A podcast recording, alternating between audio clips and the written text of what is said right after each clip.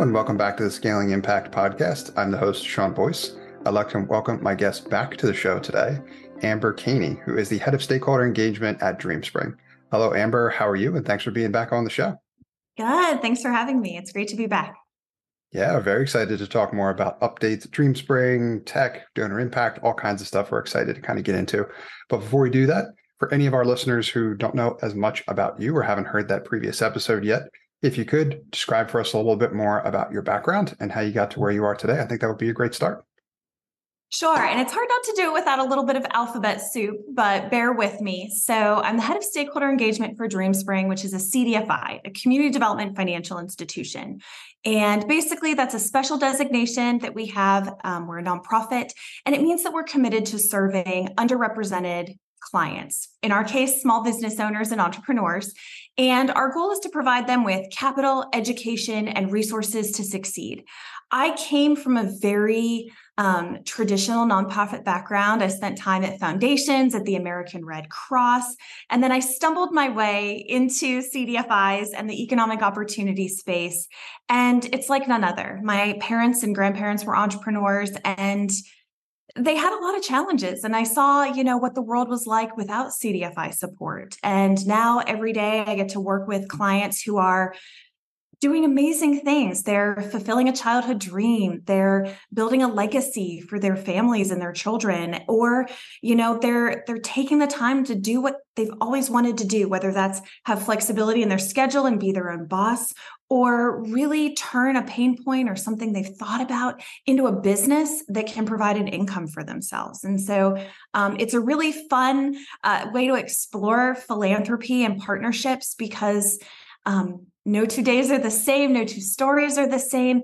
And, you know, a lot of nonprofits are helping people at, you know, one of the worst moments in their lives um, a disaster, uh, financial challenges. DreamSpring gets to come in at a moment where they're having potentially a really seismic shift in their life for the better. And so um, it's it's really exciting and the work we do is really impactful. I mean i think the pandemic showed us just how important small businesses are. Super well said and i love the model as focused obviously you know near and dear to my heart entrepreneurship obviously because that's what i do pretty much all day every day. But it is so exciting and encouraging to see the same being extended to those who typically have not had that as an opportunity because that can produce some pretty significant results, as you had mentioned. Very importantly, so at a point in their lives or time when they could use it the most. So, we've talked a lot about the exciting things that DreamSpring has done, super impressive accomplishments, including technology and software to drive and deliver impact. And I want to kind of get into that because I know there's been activity there, especially on the donor side. That's kind of where we potentially start. Um, before we do that, is there any other context you want to give for folks to learn a little bit more about DreamSpring and these topics that we kind of want to get into? Sure. I think that one of the the biggest things I would call out is just that small business owners have a really hard time accessing capital. You know, when we need a mortgage or we need a personal loan, we go to the bank. And for most of us, that happens. But for a lot of traditionally underrepresented communities, minority owned businesses, women, veteran owned businesses, um, businesses where the owners in a low income neighborhood or they're a low to moderate income household themselves, it can be really hard to find the funding you need to start to grow a business. And small businesses pay living wage jobs and they're sustaining families. And so DreamSpring's mission is to bridge that capital gap and create access and entry points and so we work with small business owners. A lot of them are startups.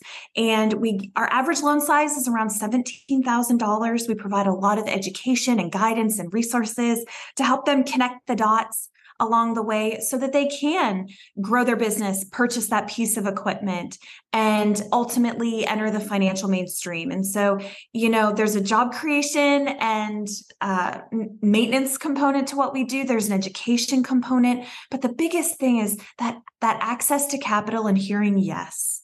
And you know, for anyone who's thinking, well, that doesn't sound very philanthropic, think about the daycare center where you take your kids what would happen if they didn't have the money to purchase cribs or playpens or bulk formula think about the veterinarian's office where you take your dog What happens if they don't have an ultrasound machine? What happens if they don't have the equipment they need? And so these are the kinds of businesses we interact with in our daily. I think the coffee shop, what happens when the espresso machine breaks? And so it's about making sure that those businesses that we interact with on a day to day basis have everything they need to thrive. And then at DreamSpring, we're trying to figure out how to do that to scale. Um, DreamSpring started in 1994 in Albuquerque, New Mexico, and grew to serve the Southwest. And over time, we've expanded. We're trying um, to have a full national service area, and right now we're in 27 states. And that presents a lot of new challenges. And you know, helping a rural small business owner in New Mexico is very different than helping someone in downtown Houston, which is very different than Michigan, Ohio. And so figuring out the unique geographies and how to build the kind of resources and programs that support those clients.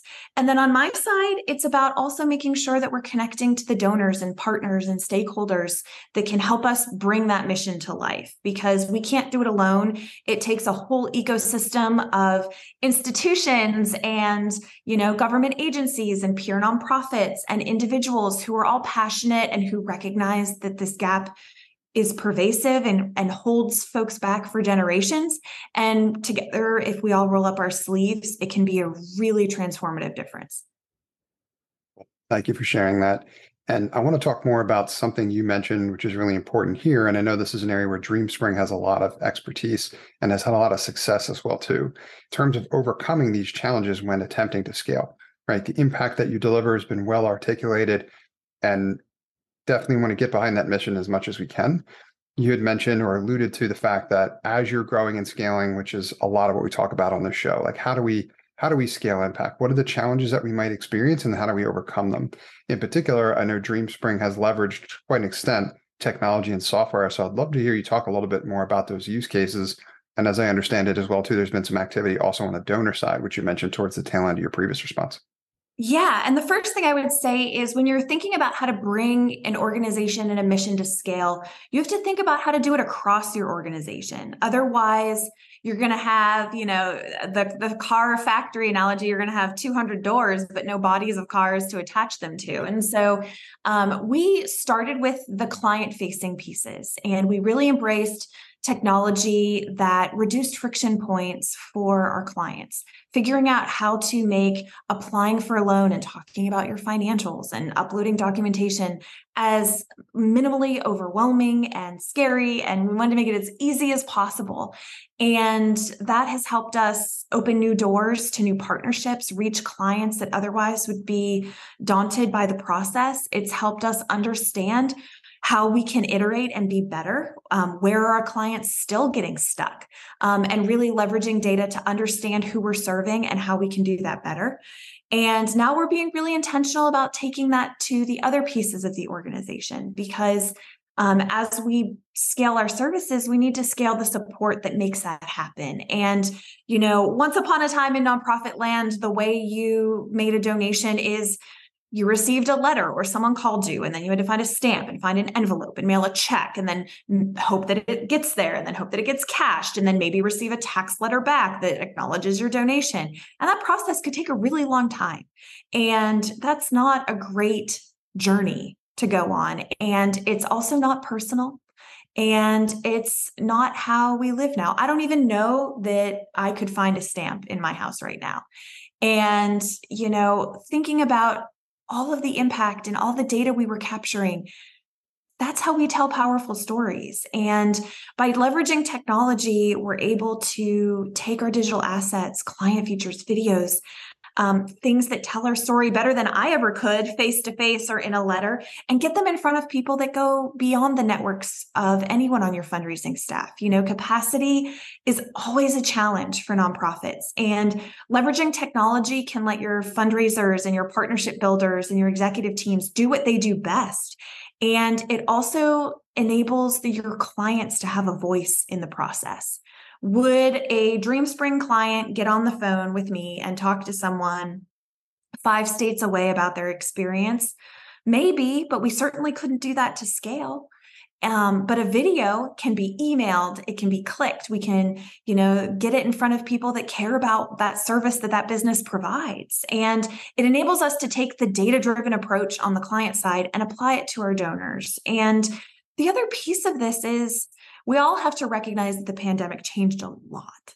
And I haven't been to a grocery store since the pandemic. I do not miss it. I love doing that online. And there are so many things that I think we don't think about that, you know, happen online now because it's easy and there's less friction and our phone is in our pocket. And sometimes when you've got your kid in one hand and your laptop in the other and you're trying to cook dinner and you're stirring the spaghetti pot with your foot, you don't have time to have a phone conversation with a fundraiser. And so being able to give a self paced approach, be able to give donors an option for how they want to connect with you, how the timing the the pace of it the format you're really putting the donors in the driver's seat but also keeping it client focused at the same time and that that's a, a long answer but it's a long answer because technology enables you to just go in so many different directions. You can accomplish so many things at once. And so that's what we're trying to do. It's not a perfect system, but um, you can continue to learn and grow with it. I mean, the great thing about technology is you're constantly getting data on what is working and what isn't, and it enables you to pivot and change as you need.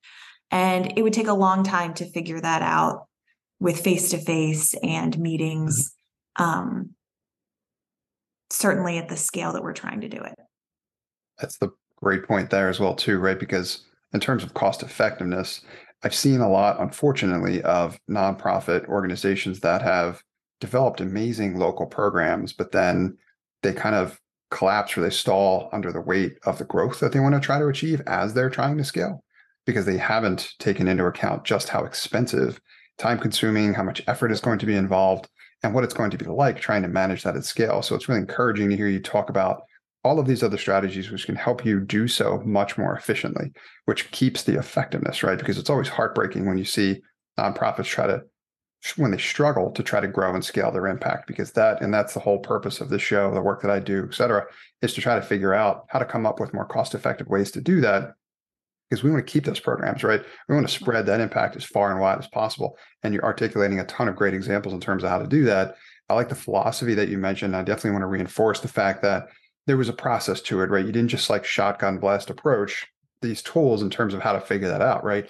And you started with, I, I like to refer to it as the bottleneck because I'm an operations management geek, but it's like you well, you described it great with an analogy as like a car factory, right? It's like you're going to wind up with a pile of doors and no other parts to assemble the you know the output that ultimately drives the outcome that you're looking for. And that was starting with the clients first which we've talked about. And we talked about that also in the previous episode that we recorded. But first and foremost right let's get prioritized. Clients first clients access to capital second and then continue to figure out what the latest bottleneck is and then address that which now sounds like you're making great headway as it pertains to donors which is super encouraging. So i'd love to hear you talk a little bit more about what that looks like. You'd alluded to as well too the data that you've used to kind of better understand where to apply technology, software, any of these other tools that can help you with scaling more efficiently. What does that look like? What is DreamSpring's process for that? Like, how do you know where to apply it next? That would also be good for you know other nonprofit leaders to learn from in terms of what you've done successfully. Yeah, I think the first thing is you need to put your head down before you can put your head out. And, you know, we really looked internally at who are our donors and partners? And aspirationally who are we trying to attract? Um, because like you said the folks who are supporting you in your backyard in your community are absolutely essential. But to ramp something up to scale you need to there needs to be more and and figuring out who you have and who you want to have is the first thing. And the second is you have to understand the process that they're going through right now. You know, we talked about, you know, receive the receive the the letter, find a stamp, find an envelope. You need to understand your donor journeys. And for DreamSpring, we really identified that there are two paths. One is the one that institutional partners um, go through. And, you know, that's a much more proposal process. You know, there are multiple stakeholders in each institution that you're talking to. Um, it's more cyclical. And then there's the individual donor journey. And we really mapped those out and we said, okay, where are we losing people in our funnel? Where are the friction points? who's using technology, who's not. And I'll I'll give a great example. Um, with our institutional partners, a lot of them during the pandemic transitioned to a work from home or a hybrid work environment, which means that direct mail doesn't work for them the same way it used to because number one, they may not have a physical office anymore. And number two, are they really going to the office and checking their mail and, you know, being thoughtful and going through it? Or are they just, you know, is someone going through that for them and pulling out the important pieces and direct mail can be expensive and so we really identified first and foremost that that was a pain point that we needed to address but we really needed to understand our process and where i've seen some other organizations misstep is um, the shiny toy, I'll call it shiny toy syndrome, where you're like, oh, this new platform will solve all of my problems. And I'll just implement this CRM and I'll sign a contract. It will integrate all of our data. But if you don't know your process, you don't know what you need to be buying. It's it's like shopping for yeah, I keep going back to car analogies. Like it's like shopping for a car and the only thing you know you need is a cup holder. And you really need to think you need to understand well where are you going? How far are you going? How big of a car do you need? How many people are you putting in? You need to understand your donor journeys um to and your process to really understand what you need and where technology can plug in. And for us, um, we've done a really good job of integrating technology on the cultivation and the stewardship the acquisition side. And one thing that we're now working on that we've identified as a pain point is figuring out how to leverage technology to help us with some of the um, acknowledgments and more administrative side of things. Um, because that can be a very manual process. But had we just purchased a CRM that promised us the world, it, it wouldn't have addressed some of those challenges that we're facing. And so really mapping out your process and understanding is is really key. The other thing is if you haven't mapped out your process, you're not transition proofing your philanthropy. Um, you know, this space has a lot of turnover and um, that's how it's always been. That's probably how it's always going to be. And if you don't know your process, how can you find the right candidates? How can you purchase the right software? How can you make sure that you know you have someone who's going to take you to scale when you can't even tell them what your process is on the front end? And so figuring out your your current workflow and what you want it to be will tell you who you need and it'll tell you what you need in terms of technology. And that was the very first thing we did um, the second misstep that I see a lot is um, kind of a one and done. You think that, okay, I'm going to buy the technology, we're going to embrace the technology, we're going to spend three months, we're going to bring in consultants, maybe, we're going to do all of this, that, and the other. And at the end, we will be done. And it's not that way. I've never seen it work that way. It's not that way on our client side. It's not that way on, on our stakeholder engagement side. It's a very iterative process. Things are going to change. Um, and you need to to make sure that you are embracing that the tech you need is going to change how you leverage that tech is going to change how much of it you need is going to change and that's okay it's a part of the process and it's about figuring out how to integrate that technology into those workflows to get you from where you are to where you want to be you said so many valuable things here. I could spend the rest of this episode just responding to what you shared, but thank you. One of the ones I definitely want to call attention to because I see this all the time in my work when it comes to technology and software and nonprofits and impact work is not immune by any means, in that people are expecting a tool or a piece of software to fill the gap where there isn't a process today.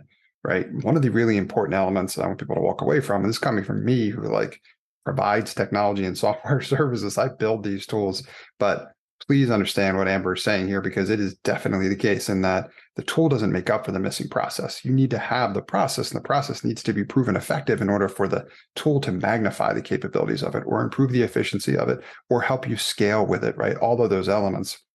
Something else you said that's really important too is that process is going to evolve. The tool should with you as well, but these things are not static concepts. These are both dynamic concepts, and you need to be prepared prepared to be able to manage it that way. Because if you're expecting the, the, process that worked yesterday to work for the process in tomorrow's world, that's unlikely to be the case. Even if it does, it's going to be significantly less effective. So you're going to need processes to improve those as well too. As like they're going to have to adapt, they're going to have to evolve, and your tools should evolve with you as well too. So all of that music to my ears for sure, and a message that needs to be shouted from the rooftop. So thank you for that.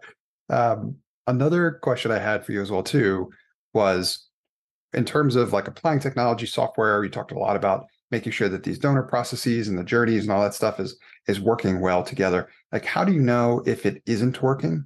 Like, what do those signs look like? And then what do you do to kind of fix those challenges and when if and when those come up? Yeah, I think the first I'll speak on the stakeholder engagement side. Um, when when you have the technology tools, you can track where folks are in your process. And the first thing is if they're not getting all the way through, bingo, that's how you know you have a real problem. And it also tell you where you have a problem. And normally it's for us, it's somewhere in, in the middle of the funnel, and and it may be that um, we've leveraged technology and now it's time to pull in that relational approach and um, it could be any number of things. Um, the data on the front end hasn't been updated and so they get stuck at the top and you need to make sure but by having technology and having a strong crm and looking at it that's the other thing. It, having a tool isn't helpful if you're not you know in the weeds looking at it every day. And so i think making sure that we identify where people are getting stuck um, and then how we solve that. And usually it's you know that yes and approach where yes we've used the technology and we're going to have someone follow up with a call. We're going to make sure that we're touching base with them. They hear a voice. We're going to figure out if there's an in-person opportunity that we can connect them to. Um, because one thing that's that can be um, a bit of a challenge is a lot of the tools um, on the tech side can be static. You know it's us sending something to them and it, it's not relational or conversational. And so you just need to know where to plug in the human in in this workflow. And usually that's where we we unstuck people. Um, we we take a look at the workflow. We say okay here's where here's where we're losing folks. Let's start to have meetings. And just because it's a workflow and it's a diagram doesn't mean it can't change. And so if you need to add a touch point into the process that's okay. That that's how you're going to get people further through and it tells you what kind of employee you need. If you're getting some if your if your stakeholders are getting stuck in your workflow at a point where someone needs to be really charismatic and really great on the phone that's very different than if you're having an admin challenge at, or you know a data entry issue. Those are very different skills and come at very different cost points and so it's really important to look at the data, figure out where your process needs to change, and make sure you have the the team in place to be able to to make those changes. And so for us it's usually okay the static communications have gone as far as they can go. We've texted we've emailed we've sent videos we've called. Now it's time to get someone face to face whether it's us or a client or a partner or something um, add in add in um, that human approach. And if you're leveraging the technology, you'll have the bandwidth to insert the, your team in.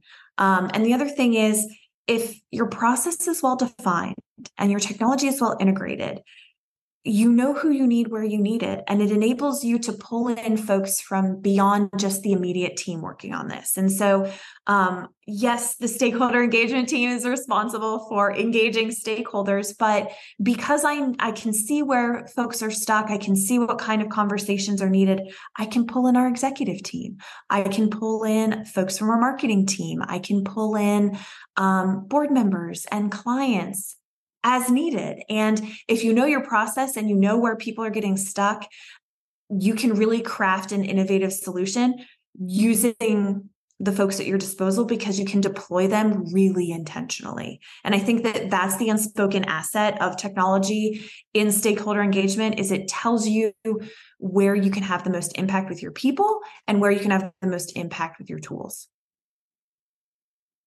Fantastic advice as always. Thank you so much, Amber. And I really appreciate you also being here and sharing this experience for our audience. It's super informative. Before we let you go, a couple questions in addition to anything else that you'd like to share. But the first I was going to ask on my end was where can people go to learn more about DreamSpring? How can they get involved? Any information like that?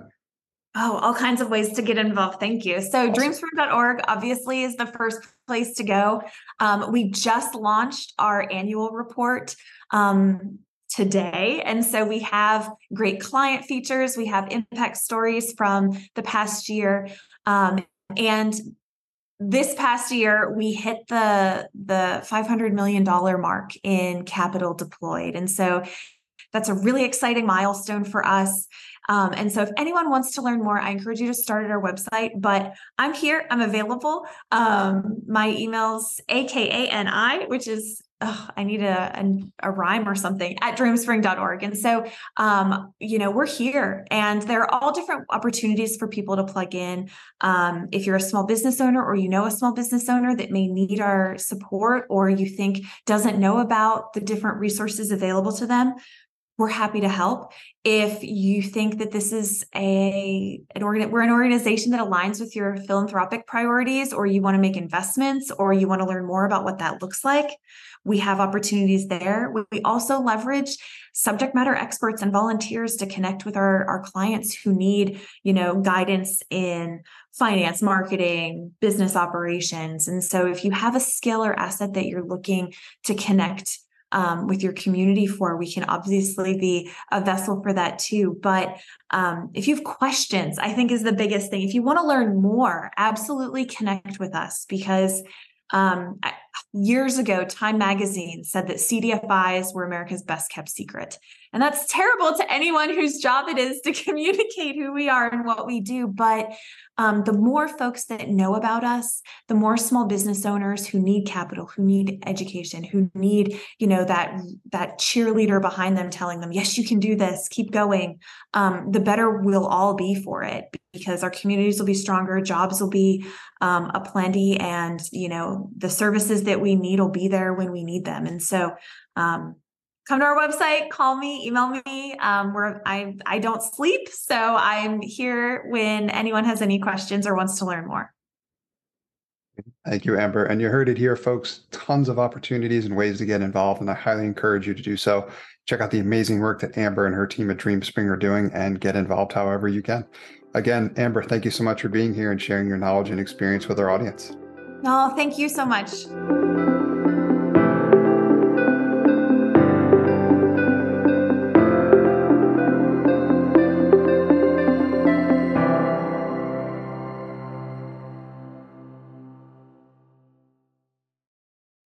Thank you for listening to this episode of Scaling Impact. I hope you got a ton of value out of it. If you'd like to learn how to scale impact at your nonprofit organization by more than double in less than half the time, I'd encourage you to sign up for my free five day email course at nextstep.io forward slash impact. That's nextstep.io, nxtstep.io forward slash impact.